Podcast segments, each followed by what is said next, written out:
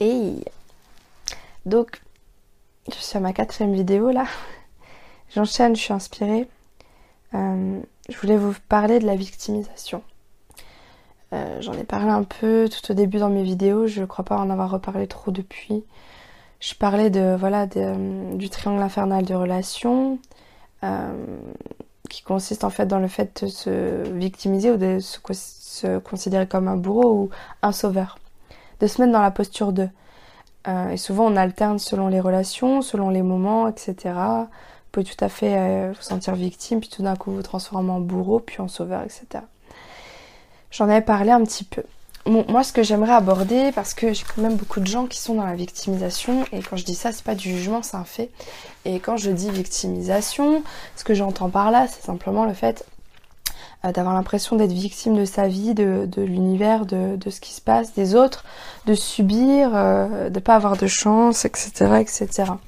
Voilà, ça c'est la victimisation. Euh, on passe tous par des moments comme ça, et puis des fois ça m'arrive encore. Euh, mais je me ressens trop vite fait bien fait parce que euh, plus vous êtes euh, plus dans cet état d'esprit de victimisation, moins vous supportez de l'être parce que vous vous sentez sale, vous vous sentez plombé, vous aimez pas ça. Voilà. Donc j'aimerais vous dire quelque chose en toute franchise parce que c'est quelque chose que j'ai dû m'avouer un jour. Quand on est victime, ça devient comme un statut c'est une manière d'exister. Quelque part, on en tire des bénéfices secondaires. De se plaindre, ça nourrit notre ego, on ne sait pas trop exister sans ça. On vit à travers ça. Euh, moi, je passais des, journées entières à, parler de mes merdes, de mes problèmes avec mes copines, à tourner les problèmes dans tous les sens, pour au final euh, ne pas me rendre compte que j'avais le choix de décider de, changer euh, ce qui n'allait pas dans ma vie. Et finalement, on se nourrit de ça, on aime ça quelque part. L'ego adore le drame, la victimisation.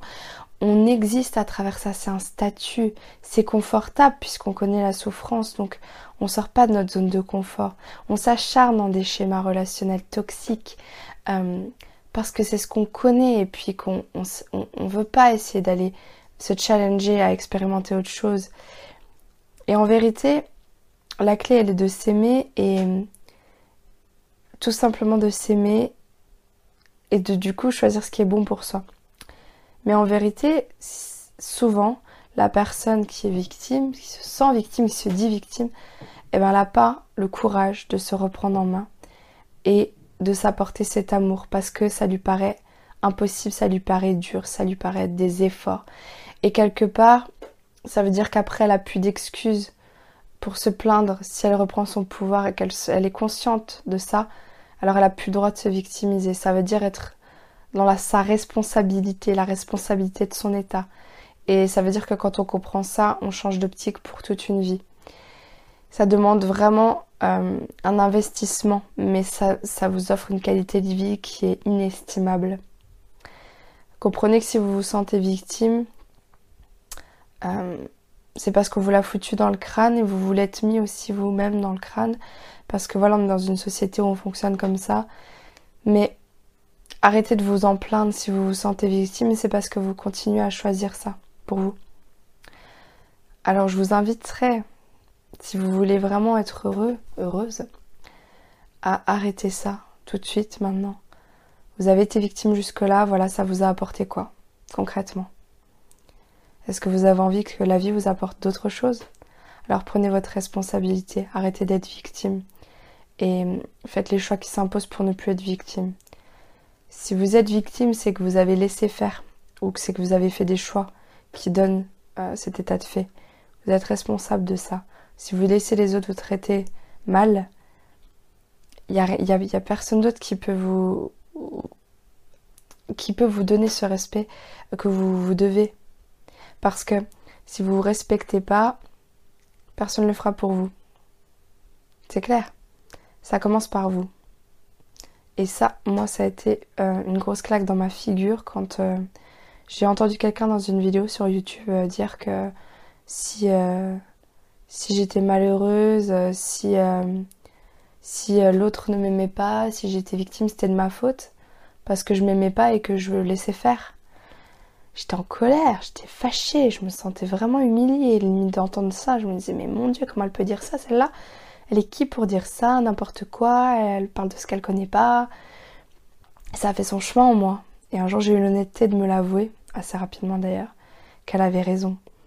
Et que si je m'aimais pas, ben personne ne m'aimerait et que si je voulais continuer à rester une victime, ben, je serais pas aimable. Parce qu'une victime, je suis désolée de vous le dire, mais ça donne pas envie de l'aimer. On n'a pas envie d'avoir une victime dans sa vie.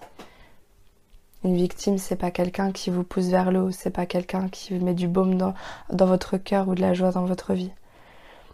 Alors, vous êtes responsable de ça et vous pouvez être autrement.